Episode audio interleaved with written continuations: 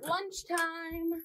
Da, da, da. Oh, thank you, you too. Oh, what a community there is in this hall. Okay, let's see. Oh, you know what? We're doing it over here. What a large, oh my god. Okay, this is like already too much food. This is, I'm overwhelmed already. Something spilled.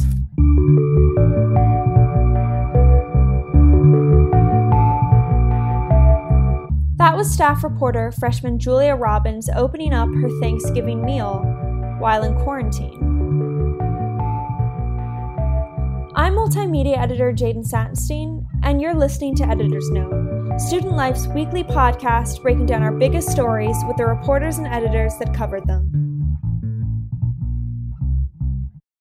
There are currently 22 Washington University undergraduates with active cases of COVID 19. Still, Many more than that have had to go into quarantine, as the university has instituted a contact tracing program to reduce the spread of the virus. On November 17th, Robbins and her fellow staff reporter and suite mate, freshman Olivia Poulos, received the call that they'd have to pack a bag and head into isolation. Thankfully, neither Poulos nor Robbins had tested positive throughout their 10 day stays in the Knight Center, an on campus hotel and conference center currently being used as quarantine housing.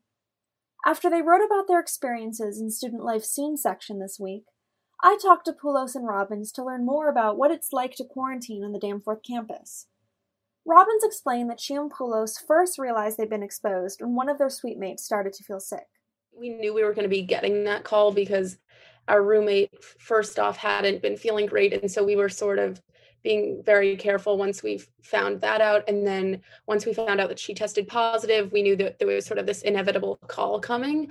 Um, and at least uh, from my end of things, I was very sort of I was trying to see if there was like a way out of this situation, maybe going home leading up to getting that call. Um, and I think getting the call that I was like I had to actually go to quarantine housing in some way made the process like at least that day sort of easier because I, I didn't have to continue trying to figure out like if there was something else I could do. It, it there was no way out and like having that definitive answer was like you know sort of good for my mental health, I think. Yeah, and I would just add that they didn't call us for um, a good amount of time. She got the test late afternoon and we got called sort of mid afternoon the next day. So there was, at least for me, a moment of are they actually going to call us? And in the same position as Julia, I think I was actually sort of relieved when they did because I had no idea what I was going to do. Um, had we been exposed and not necessarily been contact traced, we would have to take the next steps. And I had no idea what the next steps would be. I'm so glad that both of you never ended up testing positive and have stayed healthy since. How did you feel throughout the quarantine process knowing you'd possibly been exposed? I actually tested the same day as my roommate and got a negative test that day. Um, but it was nerve wracking when we did get tested in the quarantine period because I really, really didn't want anyone else that I would have had to live as a contact to go in there. So I was not necessarily that worried about myself being sick, but I really didn't want anyone else to have to go through the process of quarantine.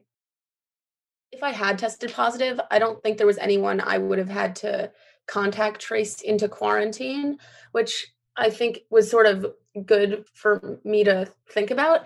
Um, and I mean, I think I would urge students to consider that and like consider the fact that if you get if you get contact traced or if you get COVID, how many people are you going to end up bringing, you know, down with you? Um, of course, I'm not saying it's anyone's fault, um, like if they get it, but you you do want to be careful because you don't want to feel like um, there were people that you should have been masked around that you weren't. And I think for the most part, our suite was really um, careful, and it was lucky that it was only our suite that ended up having to be uh, stuck in isolation and, and quarantine housing because we were basically only unmasked around each other in close proximity. So I would that would be my um, suggestion to other students is is to encourage them to think like how would you feel knowing that you might end up having to like make that call to a friend and say hey i think i have to contact trace you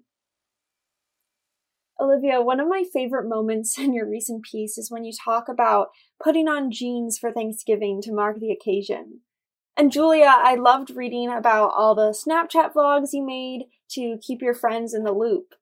What else did you two do to maintain a positive mindset throughout the 10 days? I'm a very extroverted person and I feed off the energy of other people.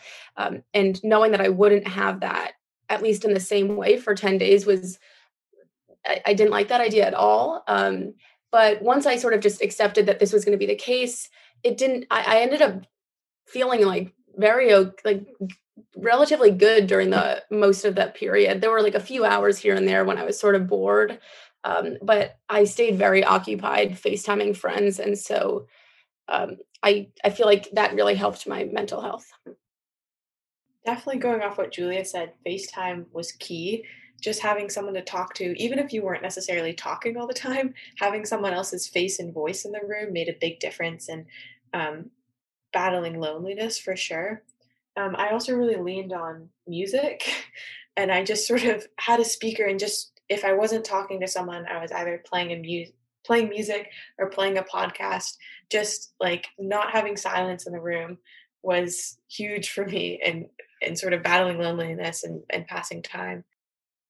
Both Robbins and Poulos noted that the university informed them of resources they could access, such as mental health hotlines and Habif Health and Wellness Center doctors. Every day, they had to fill out an online survey with a symptoms checklist. The form said that if they didn't do so in a timely manner, members of the Washington University Police Department would be called to perform wellness checks. While Poulos and Robbins said they always remembered to submit their surveys promptly, Robbins noted that a concern she raised in the form was never addressed. One of the questions every single day was, What's your temperature? And I had called the first day and said, I, "Oh, I don't have a thermometer. I, could you please bring me one?" And they they did, but I didn't get it in time um, because I was on the phone with someone, and then I like forgot to get it or something, and then it was gone. Um, and and then every single day after that, I wrote in the temperature slot, like where you would put in your numerical value of your hopefully not febrile self.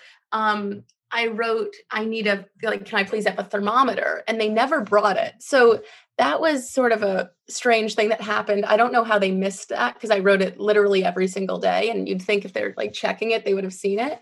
Um, but, but I like, I didn't feel at all febrile. Like if I had, I probably would have called again. I mean, I don't know. I felt like they should have brought it to me if I was telling them every single day that I needed it, but it, it ended up being okay. Going off of that, are there any ways you think the university could improve the quarantine experience? I was very carefully rationing my meal points before I went into quarantine, and they automatically charge you $25 a day. And they give you a very decent amount of food. Like, I think if you were a football player, you would be satisfied with the amount of food you got. And so I ended up having to like purchase more meal points at the end of it all and that was sort of my one pet peeve about how it was handled because i really didn't have money to spare in that category and i you know didn't obviously didn't have a choice of going into quarantine so i sort of wish that there was some negotiation or something where i just didn't feel like i had to pay to go into quarantine. What would you say to other students who have to go into quarantine? Let people know so that they know to reach out to you or reach out to people and say i'm in quarantine do you want to talk? because that was seriously a lifesaver was having friends call and zoom in and check in every day.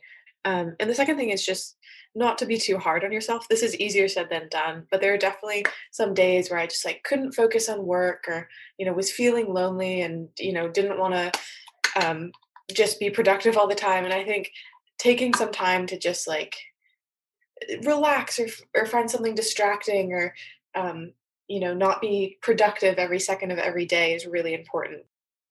Yeah i was incredibly unproductive while in quarantine but i'm just happy i made it through with my head basically intact. So exactly what via said don't be hard on yourself like it is it's hard enough doing school during a pandemic with like a general lack of st- like stimulation or sort of changes to your daily routine but being stuck in one room by yourself it exacerbates that issue and, and yeah definitely be go easy on yourself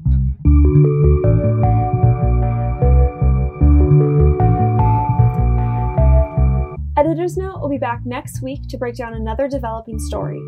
For Student Life Media, I'm Jane Satinstein.